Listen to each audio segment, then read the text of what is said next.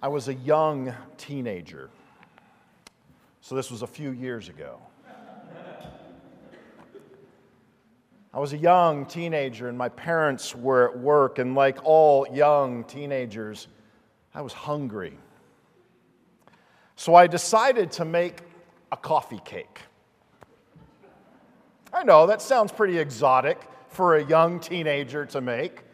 But we were coffee cake people. We would have coffee cake on Saturday mornings, and we were Bisquick people. I know some of you think Krusteaz is where you should go, but we were Bisquick people. And thankfully, Bisquick had the recipe right on the back of the box. So I pulled it out of the pantry, got all the ingredients together, and I went to work. First, that magic Bisquick itself. Everything that you need to bake a coffee cake. Then I added in the salt and the egg and the milk, and I mixed it all together and I poured it into this glass, glass dish. I topped it off with that brown sugar and butter and cinnamon. I fasted today, so I'm really hungry right now. Put it in the oven and in 18 to 22 minutes, it was golden brown, bubbling over with caramel goodness. I took it out of the oven. I cut a nice big slab. I slathered it with butter, armed with an ice cold glass of milk. I bit into my perfect coffee cake and nearly threw up. It was terrible. It looked amazing. It smelled amazing. But something was wrong. When my mom got home from work later that day, I told her about my culinary disaster. She took a bite and she started laughing. Well, first she had to spit out the coffee cake, and then she started laughing. I was missing an ingredient. I was missing the sugar. In fact, instead of the two tablespoons of sugar that the recipe called for, I had put in two tablespoons of salt.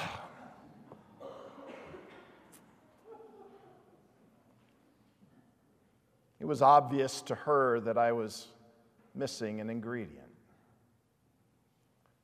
Friends, is it obvious that we're missing some ingredients in the world today. Something is wrong. Something is wrong with me. Something is wrong with you. Something is wrong with our culture. Something is wrong in our city. Something is wrong in our world. Tonight, as we conclude this day that we have set aside for prayer and fasting, I want us to think about two missing ingredients sin and forgiveness. Sin and forgiveness. It was 50 years ago in 1973 that the author Karl Menninger wrote the book with the wonderful title, Whatever Happened to Sin. I can't imagine a better title for our age. A gunman opens fire in an elementary school or a college campus or a mall or a grocery store or any of the hundreds of places that it happens day in and day out in our culture. A gunman opens fire and our cultural commentators stutter. They stammer. They don't know how to describe the evil that we're all witnessing. Nation is set against nation. On a weekly basis, we pray against genocide in Africa. Our news feeds have been filled with stories of environmental catastrophe unfolding in Ohio. Our friends and neighbors complain about systemic injustice. What's going on? in the world? What's wrong with the world? The missing ingredient is sin. But to say that risks our being misunderstood or being outright dismissed, maybe even persecuted by our unbelieving friends and neighbors. We can no longer take granted in our society that our ideas and practices and morals are intelligible to contemporary people. In fact, our normal speech about sin probably sounds immoral to most unbelievers. Who made you a judge? They might ask. What? Do you think you're perfect? They would rightfully accuse us. Why can't you accept people the way that they are? Why would you use your religion to coerce me into a set of behaviors that you approve of? If you're not hearing that, you're not talking to. If you're not hearing that, your circle is too small. But how do we answer such complaints? How do we help people taste and see that something is terribly, terribly wrong? One way is to turn to Psalm 51 and to hear David diagnose the problem that is common to all of us sin. I'm glad that Psalm 51 doesn't include any description of David's actual sin. Have you ever noticed that? Psalm 51 doesn't talk about the fact that he used his royal power to coerce Bathsheba, the wife of another man, to have sex with him. Rape by any other name. David doesn't call that out specifically in Psalm 51. Sending Uriah, who interestingly was one of David's mighty men. Did you know that? That group of men who had been with David before he became king, who were with him in the wilderness, who had even risked their lives to fetch David water. David, or Uriah, one of David's mighty men. That's who David sent to the Ammonite front line. Not some unknown person, but one in whom he had trusted his life. That's who David murdered to hide Bathsheba's pregnancy.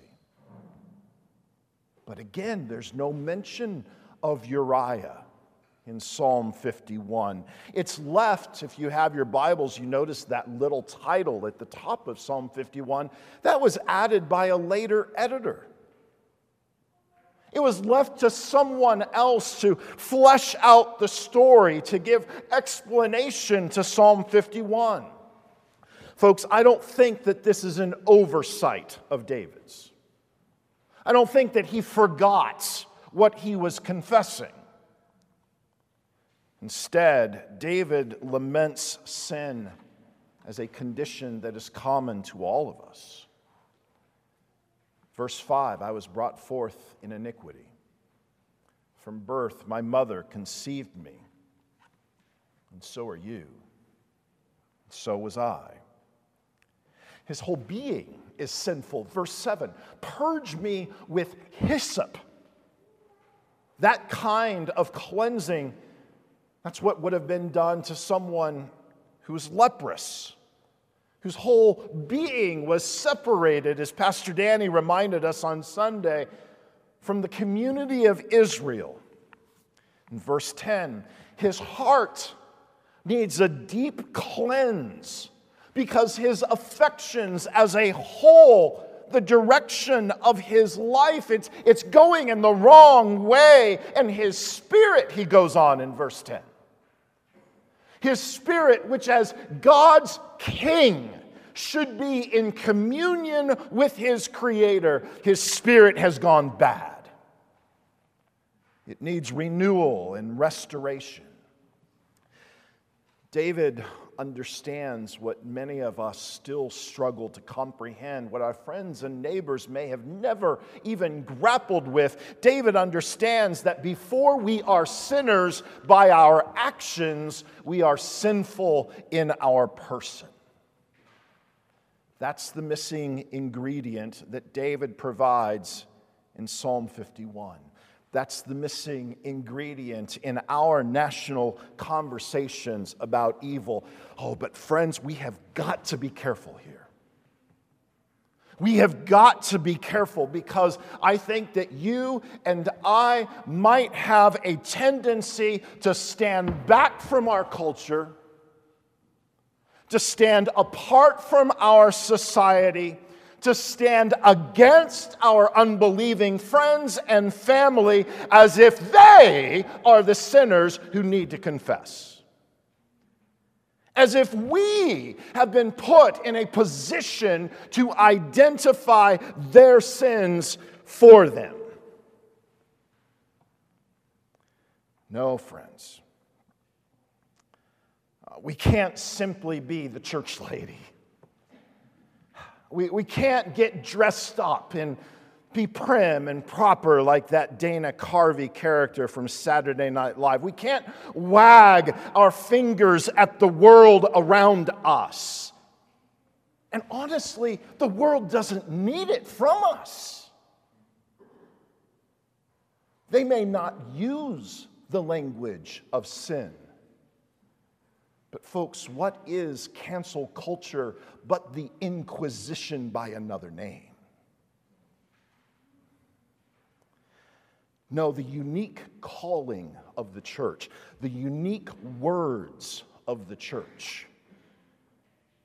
We are called to provide another missing ingredient forgiveness. Have you ever noticed the boldness of David's prayer of lament? Compare the words of Psalm 51 to the last time you felt bad about yourself, to the last time someone caught you doing something wrong, to the last time you were brought to the end of ourselves. Look at the demands that he makes on God. Have mercy on me, verse 1. Wash me, cleanse me, verse 2. Purge me, wash me, verse 7. Hide not your face, blot out my transgressions, verse 9. Create, renew, verse 10. Deliver me, verse 14. What gives him such confidence? To talk to God that way? What gives him such boldness to pray that way? David knows that despite the damage his sin has done, and make no mistake, there is damage to Bathsheba. There is damage to his own family that will be felt for generations there is damage to his kingdom. Despite the damage that his sin has done, he knows that ultimately, verse 4, his transgression is against God. But with equal clarity, he also knows that God alone is the one who can save him. Verse 1 He is the God of steadfast love. If you like to underline in your Bibles, friends, that's a great phrase to underline. Steadfast love. What does that mean? It means the covenant faithfulness that God's people have to rely on. When they've sinned and when they've broken God's covenant again and again and again, they can't rely on their good intentions. They can't rely on, on their resolutions to turn over a new leaf. They have to rely on God's covenant. I, this is the language that Paul picks up on in 2 Corinthians chapter or sorry in 2 Timothy when he says that God remains faithful even when we are faithless. God is the God of steadfast love. Verse 14, He is the God of David's salvation. God is the one who had to come to Israel's rescue again and again and again. And now David stands apart and he knows that God must come to his rescue too. So instead of pride and arrogance, instead of the imposition of his will by his royal power, David acknowledges his true need of God's saving work. but it's a risk. It's a risk. Because forgiveness isn't a necessary correlation to sin. Forgiveness isn't a necessary corollary to sin. Do you hear what I'm saying? There can be sin without forgiveness. In fact, there are plenty of people in the world today, maybe even some of you sitting in the room tonight, who are very happy to not forgive the sins that have been committed against you. And God, He would have been perfectly just to leave us in our sins. He didn't have to forgive us. No, but David knew that God had freely chosen to make forgiveness part of his work in the world. You see, like every other little boy in Israel, David had been circumcised when he was eight years old, eight days old. God had carved into his body the promise to be his God. It was a promise that was first given to Abraham, and the sign was given to Abraham to help Abraham remember that promise. It was a promise that God would put his own life on the line, that God would suffer death and destruction so that his people could be saved. David was reminded every day of that covenant promise. You and I are also reminded that God is faithful to forgive. That God is so dedicated to forgiveness that one day the blood of God would drip down a cross on a hill outside the city gates of Jerusalem. Unlike David, we're not reminded by a knife that cuts away our flesh. We are reminded by the sign of baptism. Paul tells us in Romans chapter 6 that our sinful selves are buried by baptism into the death of Christ.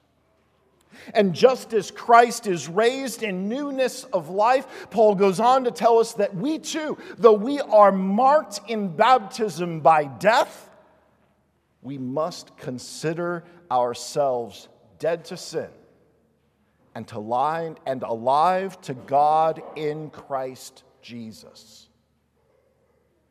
Forgiveness comes at a steep cost, but God doesn't hold tightly to it. God doesn't just dribble it out whenever He's forced to. No, God is a big spender when it comes to grace. He's a profligate God who wastes forgiveness on those who are least deserving, on those who are unlikely to ever break even on those most likely to continue to fail, you should know because you're the recipient of that grace. And so am I. And friends, that means the forgiveness that we have received should be the word of grace to the world in which we live.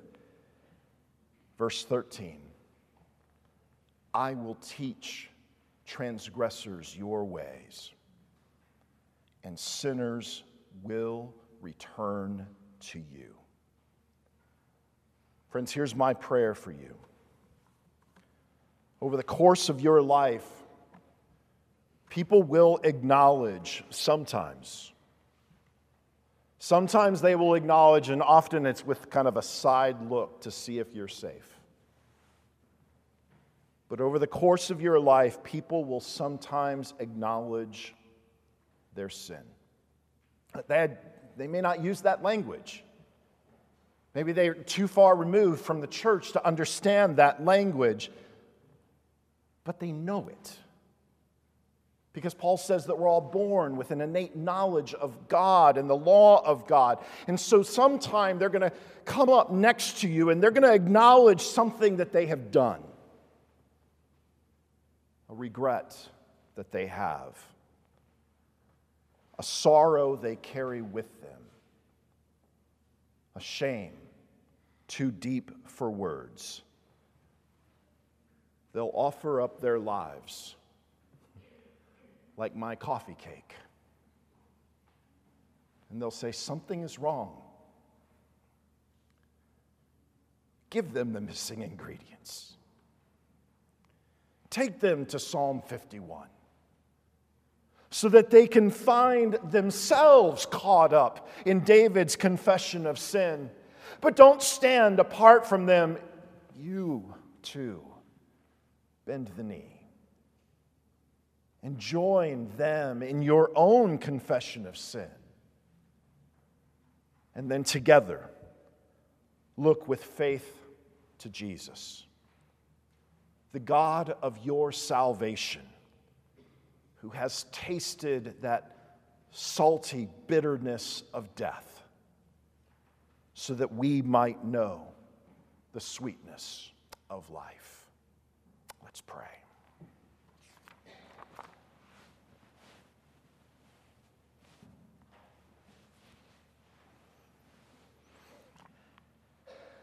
Father, many of us have spent this day coming back and forth to a hard acknowledgement of ourselves. Instead of being interrupted by lunch or snacks, we've used the time to bend the knee. And even though so much of the time was spent with family and work and other responsibilities, we have still had to make an honest appraisal of our own lives. Father, may we do it with the knowledge of both sin and forgiveness that David knew, so that together with him, and with those in our lives, we can be honest with you about our need and filled with joy and hope and confidence in the Savior who has rescued us. It's in Christ's name that we pray. Amen.